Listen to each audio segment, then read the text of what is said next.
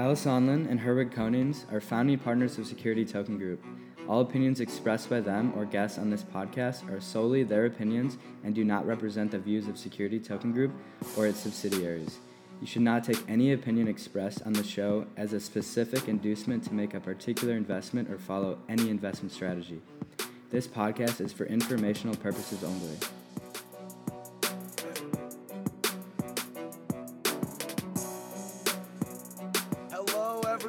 Thanks for tuning in to this week's episode of the Security Token Show. We're here in Miami studio, and I'm your host, Kyle Sonlin, and I'm joined, as always, with my co-host, Herwig Konings.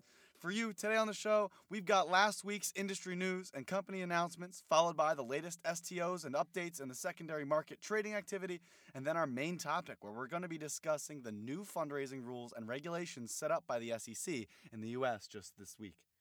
That's right, everyone. Looking forward to another great episode with you, Kyle. Number sixty-nine here. It's crazy to see how far we've come. I mean, we started the show over a year and a half ago, so let's get to it. And, of course, we can't start without first doing our Company of the Week awards, where we nominate a company in the industry making the biggest moves. So who did you pick this week, Kyle?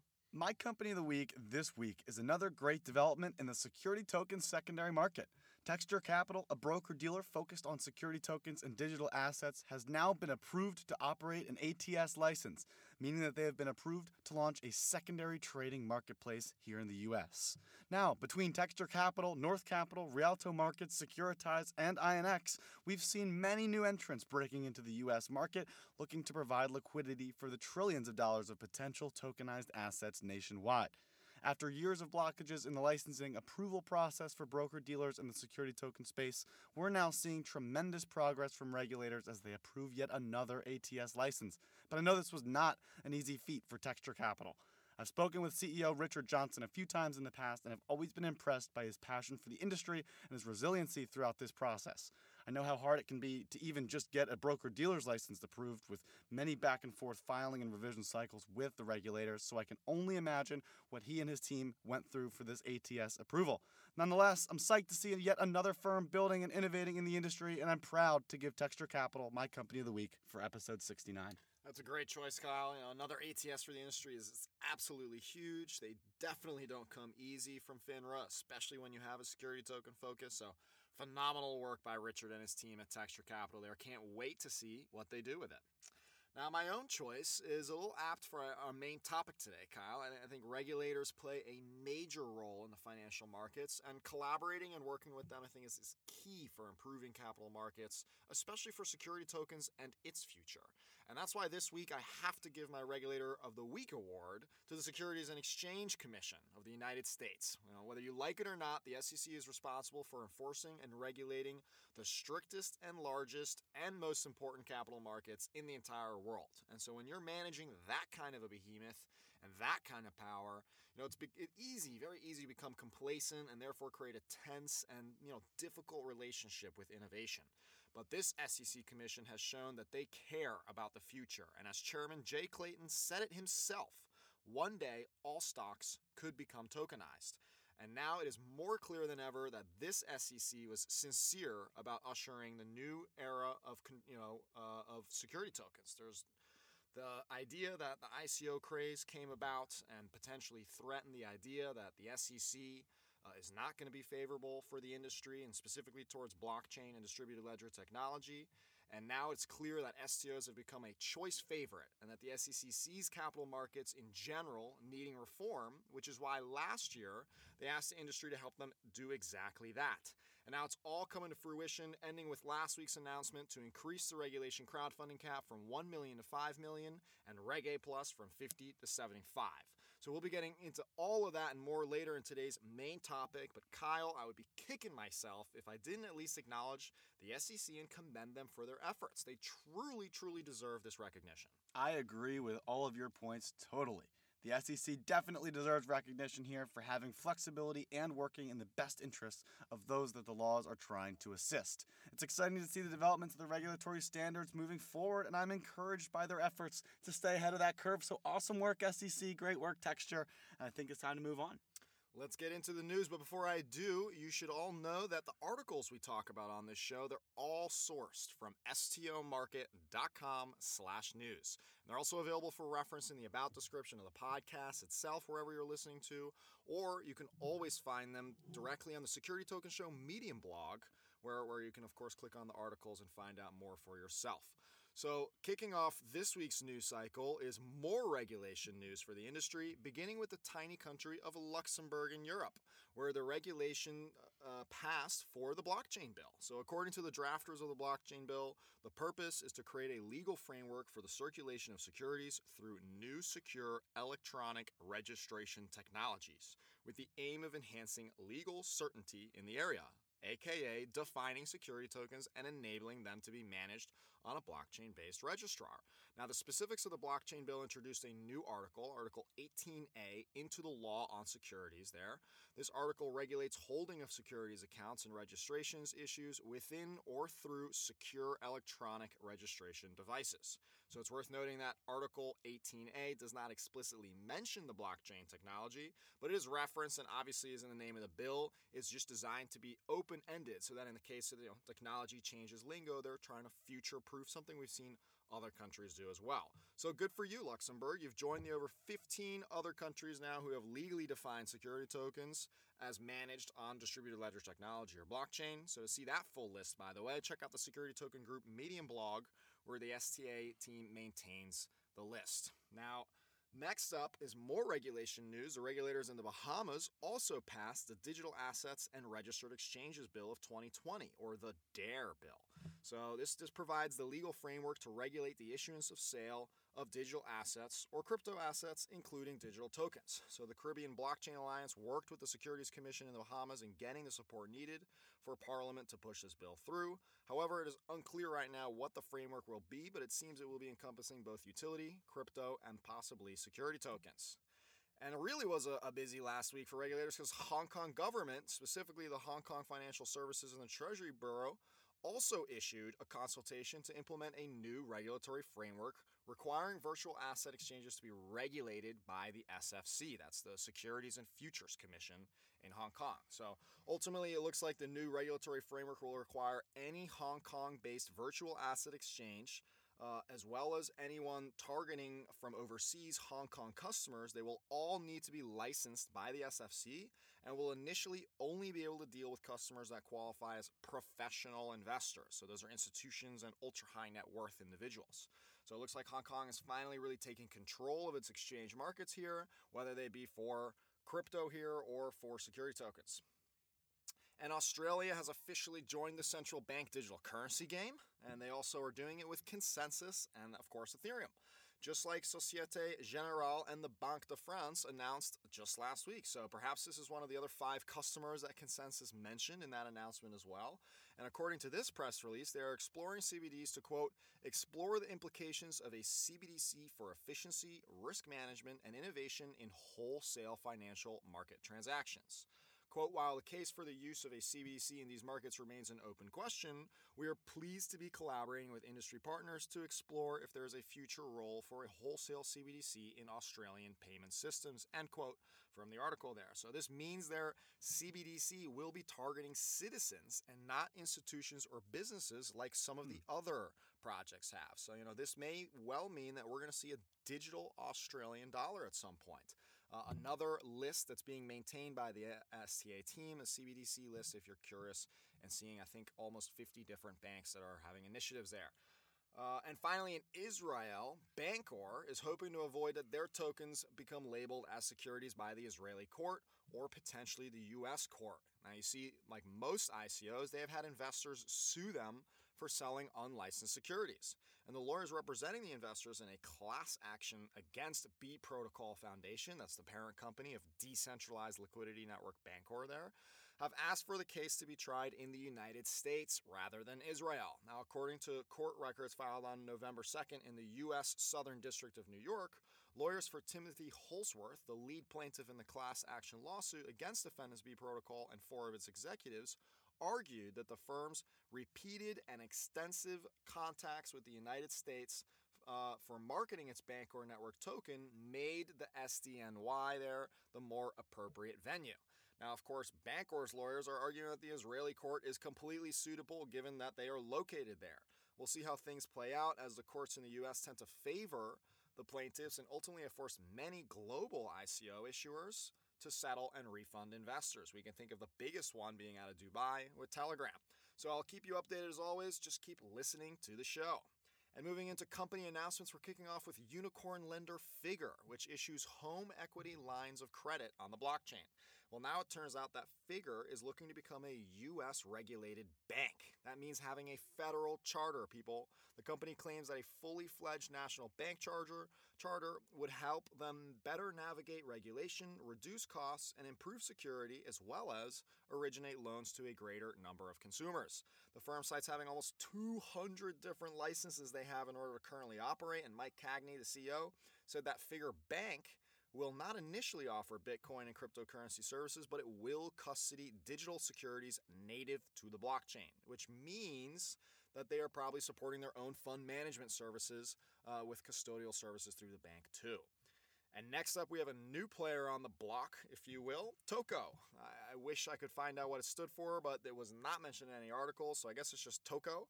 A T O K O, and it was just launched by prominent global law firm D L A Piper in partnership with Aldersgate Digital Ledger Solutions, and it's built on the Hedera Hashgraph distributed ledger. They launched with a proof of concept, apparently. It's a high, highly valued piece of art that has now been tokenized, and the law firm claims that the focus will be high-value assets like art and real estate for the Toko platform. And apparently it's not a spur-of-the-moment initiative either. Scott Teal, the, the lead partner on the project, said, quote, Toko is the result of years of research and development. We're thrilled to finally showcase this proof of concept and look forward to working with our clients and ecosystem partners who are keen to take advantage of the opportunities created by the latest technologies with a reputable and trusted business partner who can help them navigate the legal complexities of tokenization. So if you are hearing this right, listeners, law firms are now getting into the security token game.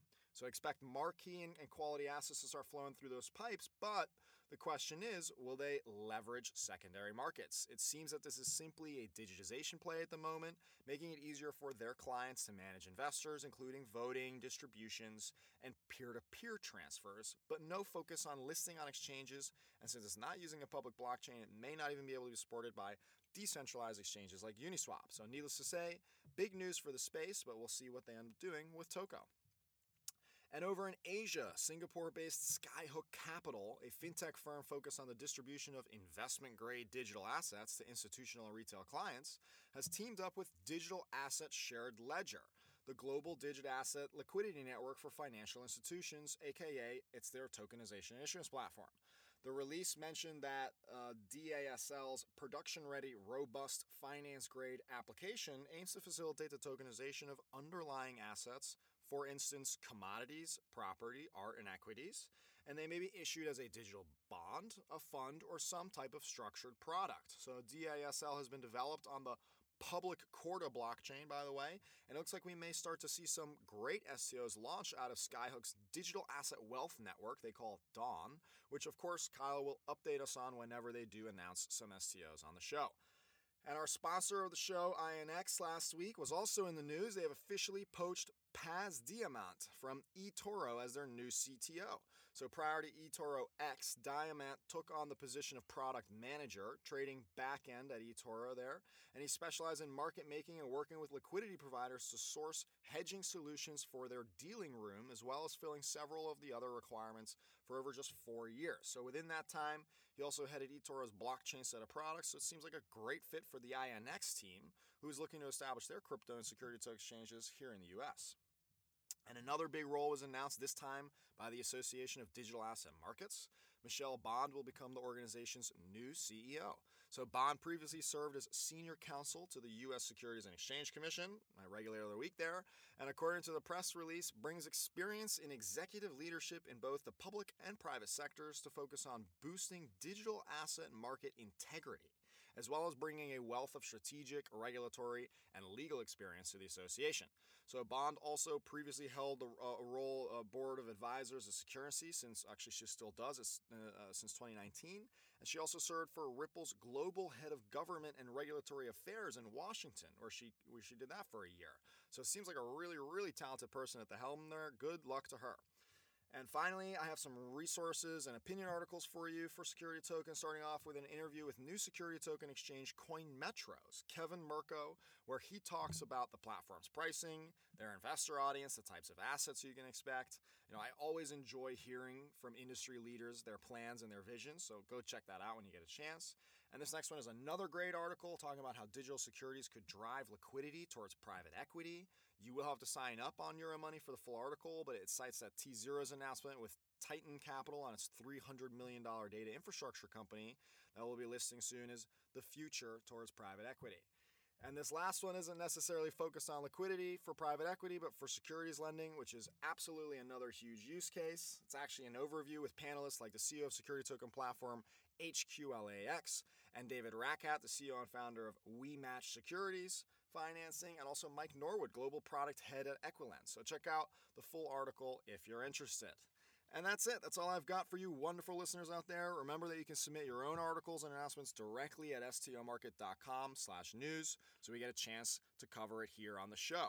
Now, Kyle, what industry events do we have coming up? Well, you got to join the Digital Assets Investment Conference hosted by S T O Box on November fourteenth at three a.m. Eastern Time. So not quite our time zone, but you can definitely check that out if you uh, want to stay up or if you're in the time zones that, that maybe that fits better at. But this event is gathering some of the brightest minds from the entire industry, managers at top corporations, academic professors, and crypto gurus to help you find top investment opportunities and business cases.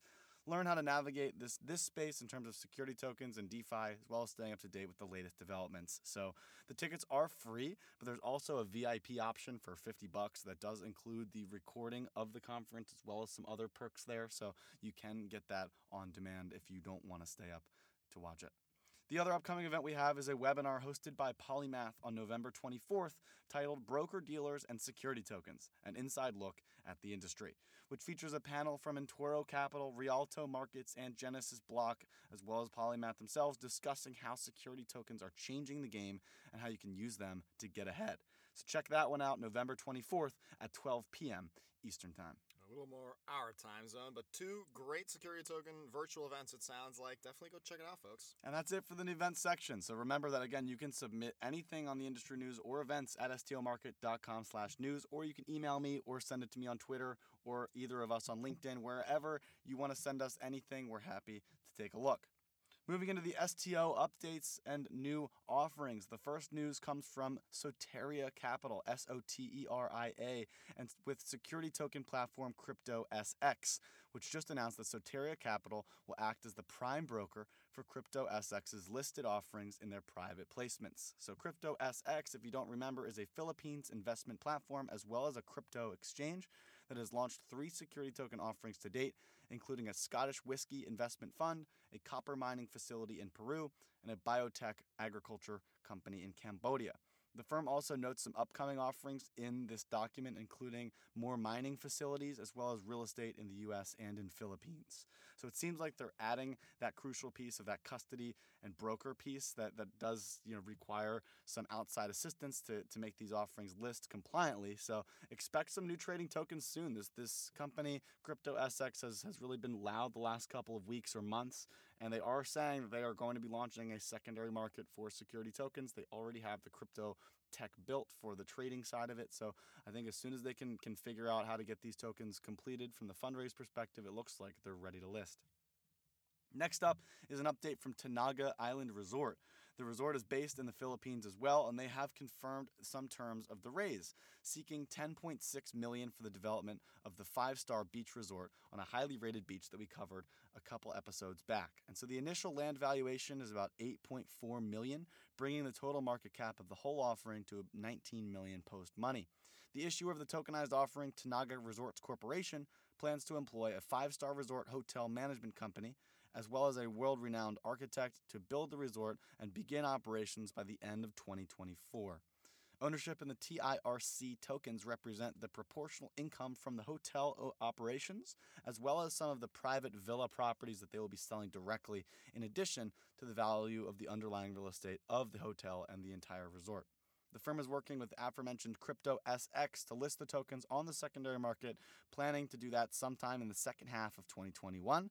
They're also working with tech platform Ravencoin, which has some strong ties to T-Zero through Overstock's venture arm Medici Ventures, which could hint towards future collaboration if the fundraise and listing is successful. Also, I want to say that Ravencoin, I think it's the first security token to be using the Ravencoin platform and, and tokenizing through Ravencoin. Highly touted project. People are very, very excited about it and a strong community there. So we'll have to see how that goes. And the tokens go on sale November sixteenth. So this, uh, or I guess next week uh, on Monday for ten cents per token.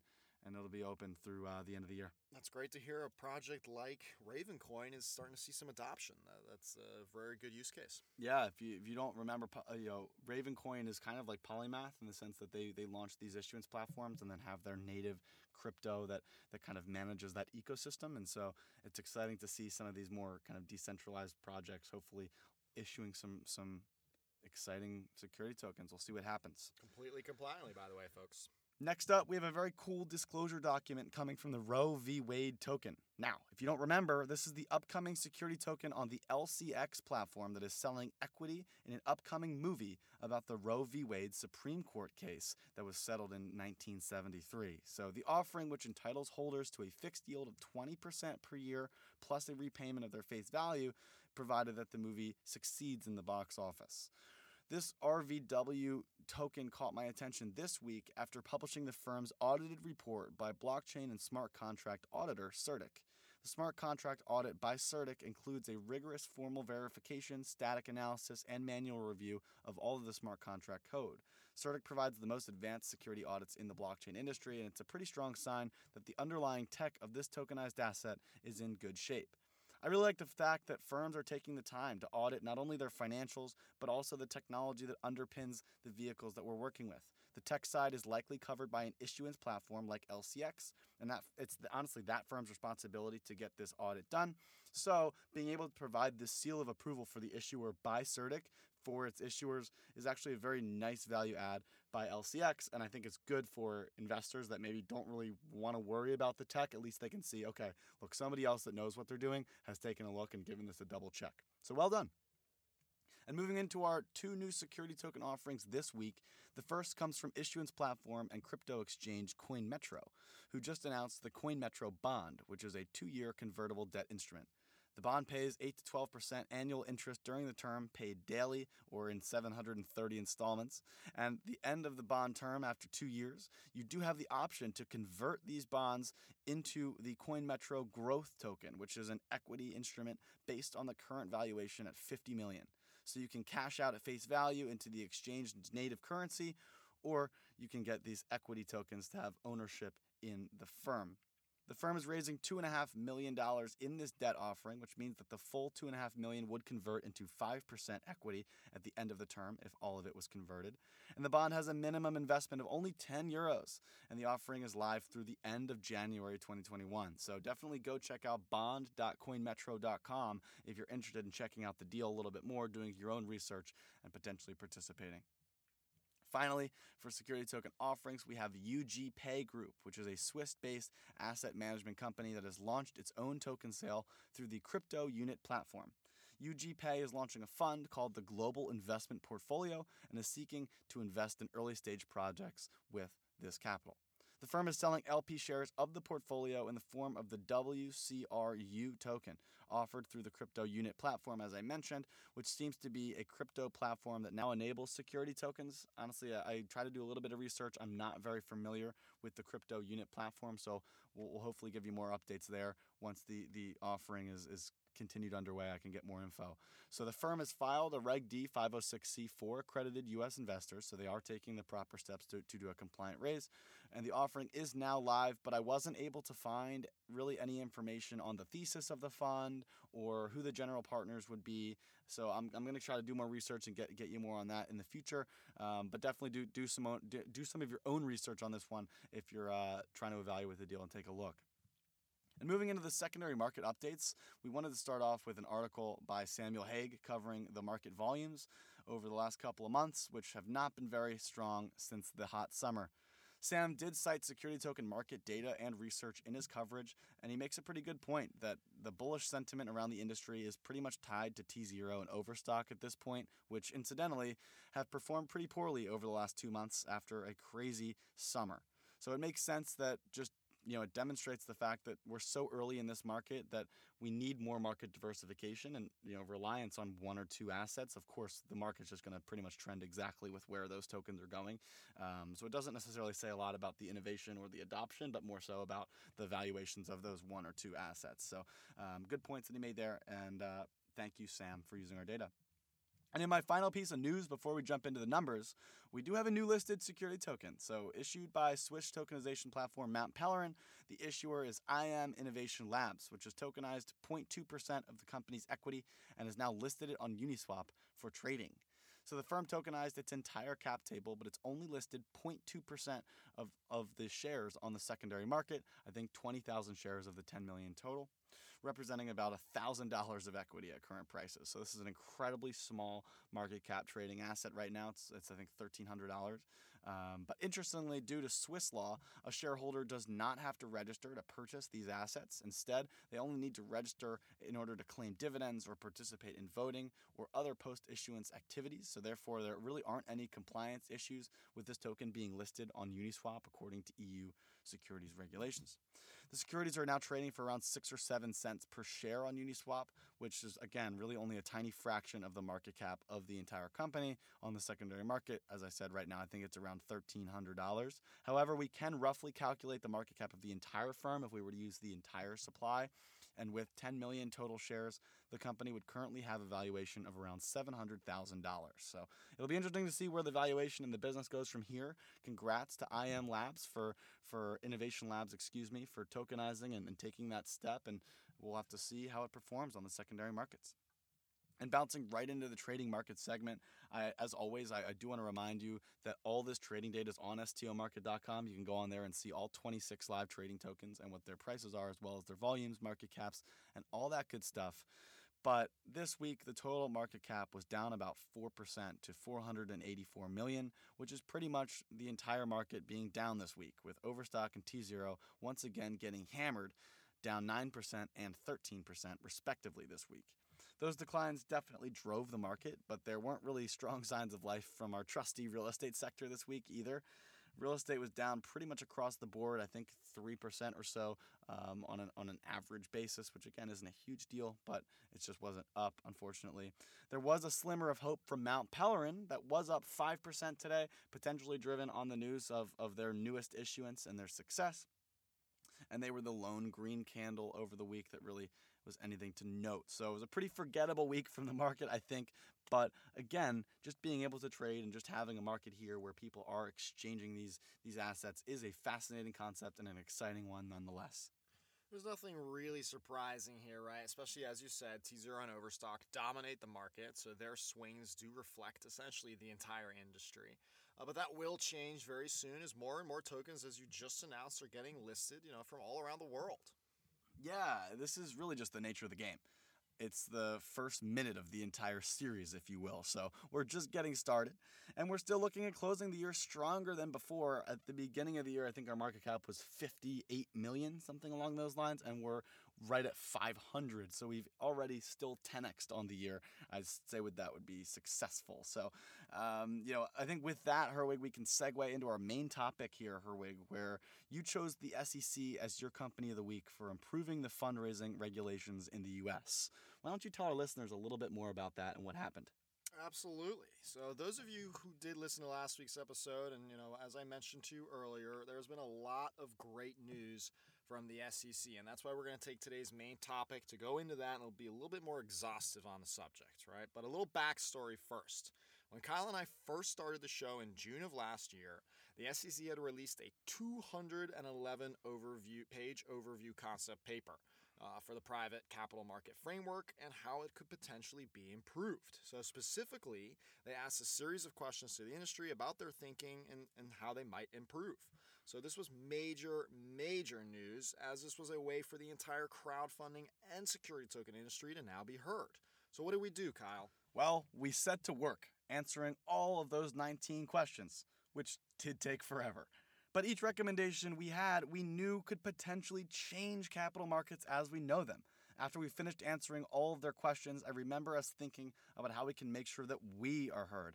So we actually asked all of you wonderful listeners in that very first episode, as well as all of our industry partners and participants, to sign the letter. And more than twenty of you did just that. And guess what, everybody? It worked. You better believe it worked. We got cited by the S E C in their final rule changes. So, you know, what we're, which is what we're going to do now. We're going to review all those changes the S E C has made since they started looking at private capital markets well over a year ago. So let's see if our super loyal listeners remember all these changes as we go along, Kyle. The first change we're going to start with took place in late August this year, where the S E C amended the accredited investor definition and expanded it to allow for certain individuals holding securities licenses with FINRA. So most specifically, investment bankers and R I As, those are registered investment advisors, are now qualified as accredited investors. That added roughly half a million more people to now possibly qualify, and even more so, as I said at the time, that it wasn't about the number of new people, but really the quality of the new people, that in this case, investment bankers and R I As are going to have a huge impact because they have massive investment networks and can possibly syndicate better and faster than your average deal junkie or investor. And now that they can personally participate in these opportunities, we may see a host of new private offerings start to get to, you know, subscribed and met as a result. So overall, I think a huge net gain for the industry, I think, with that change. And it also opens the door, too. We'd certainly like them to come up with even more ways for people to qualify as accredited investors, and we named several additional ways in the main topic of episode fifty-nine that you can check out either in the full length or just that segment on YouTube. But more importantly, the S E C acknowledges that the definition could continue to expand, specifically using the knowledge-based requirement, which is now a first to be able to qualify as an accredited investor, since before it was really only a financial requirement about how much you owned in terms of assets. This means that we could very well one day see attorneys or C P As and other licensed professionals actually qualify as an accredited investor based on their knowledge and their merit. But as you said, Herwig, for now, it's already a really big win. Totally, and I believe the S E C is thinking about being more flexible with all the stakeholders in the private capital markets because this next move by the S E C was also a major, major change.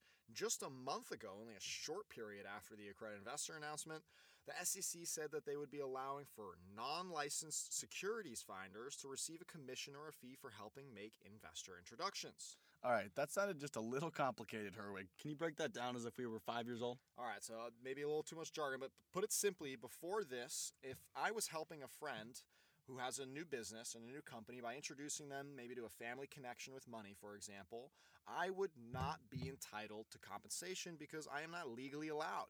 The S E C considers what I did, making an investor introduction, a securities activity that requires licensing if you want to get compensated for it. So getting paid for introductions, especially on commission and performance, is completely illegal until now, that is. So this new rule gives some indemnification to what the S E C refers to as finders, enabling them to take a cut so long they follow these new rules. So similar to the accredited investor change, the S E C has just made it a lot easier for someone to want to help syndicate a deal and help with fundraising efforts if they have a network of investors to plug you into. And now they can be very upfront and say, look, I'll introduce you to my billionaire friend, but I want two percent of whatever he invests in a fee.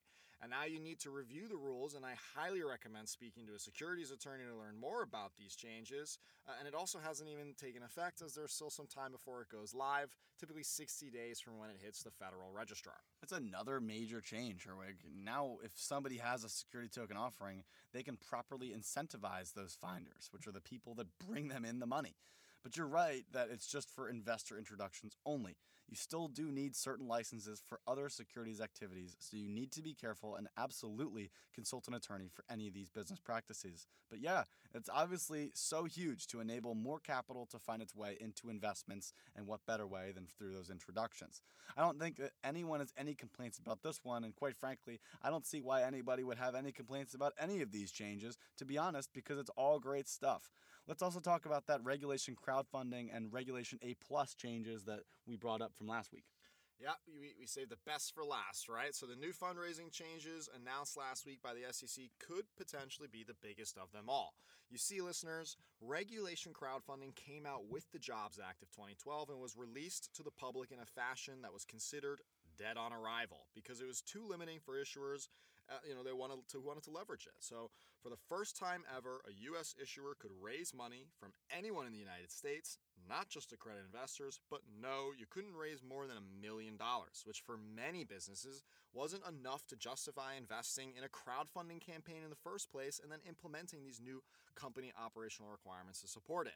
Now, the S E C has changed that and raised it to five million dollars. So, by the way, we suggested that eighteen months ago in our uh, recommendation feedback, and that's what we were cited for by the S E C in their comments. So that's really, really great.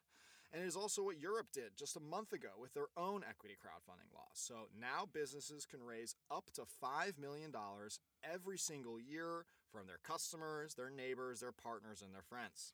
This is really one of those huge friction points for investors and early adopters of the security token opportunities. As we've discussed on the show in the past, retail, non-accredited U S investors are like the holy grail for the investment community.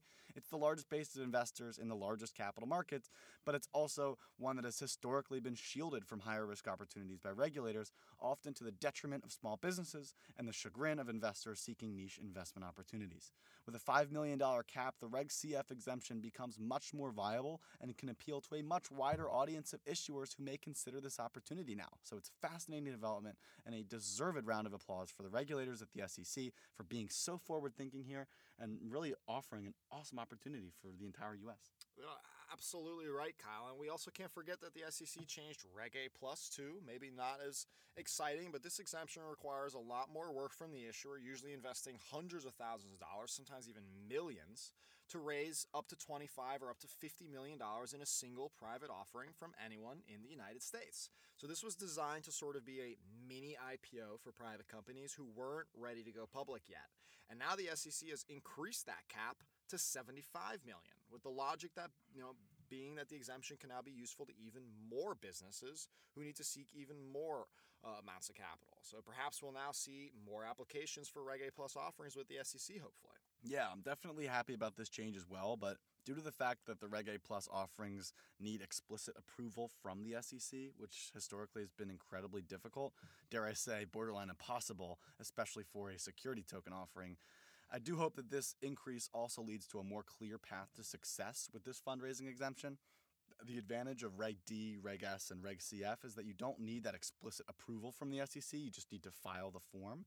And so this has led to many more offerings and just a more scaled process for the general issuer. So fingers crossed that we can see more Reg A Plus offerings, especially tokenized offerings, in the future.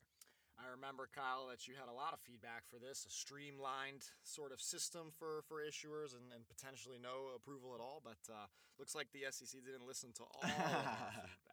But of course, I completely agree with you. And, you know, actually, that is all we have for this topic. So to all of you wonderful listeners, I want to thank you for tuning in to another episode of the Security Token Show. Hopefully you enjoyed and learned a little bit. And of course, you can reach out to us on Twitter or LinkedIn if you ever have any questions or feedback, and come discuss with the community at stomarket dot com slash news, where you can submit and comment on articles, S T Os, events, and more. We hope to catch you all next week on Tuesday for number seventy. Thanks so much for listening.